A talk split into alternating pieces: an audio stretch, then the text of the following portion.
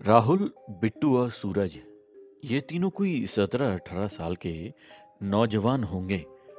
सुबह उठकर ही इन्होंने प्लान बनाया है जंगल जाने का और वहाँ सामने से पंक्षी और जानवर देखने का। बिना कुछ बोले और बताए, वो तीनों एक साथ भरे दोपहर में क्रिकेट खेलने के बाद जंगल में चले जाते हैं। जंगल काफ़ी बड़ा है और काफ़ी सुंदर।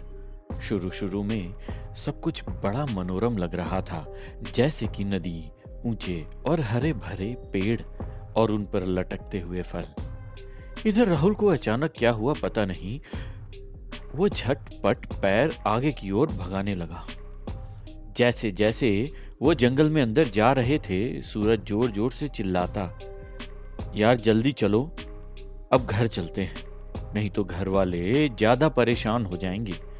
लेकिन राहुल इतना आगे जा चुका था कि अब दिखाई भी नहीं दे रहा था। अब दिन ढल चुका था और रात होने लगी थी।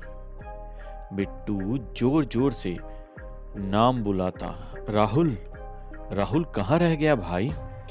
जल्दी चल, हमें घर चलना है।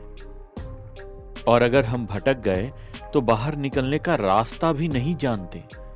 सूरज कहता है चलो यहाँ आग जला लेते हैं और जंगल से बाहर निकलने के चक्कर में हम और भटक ना जाएँ।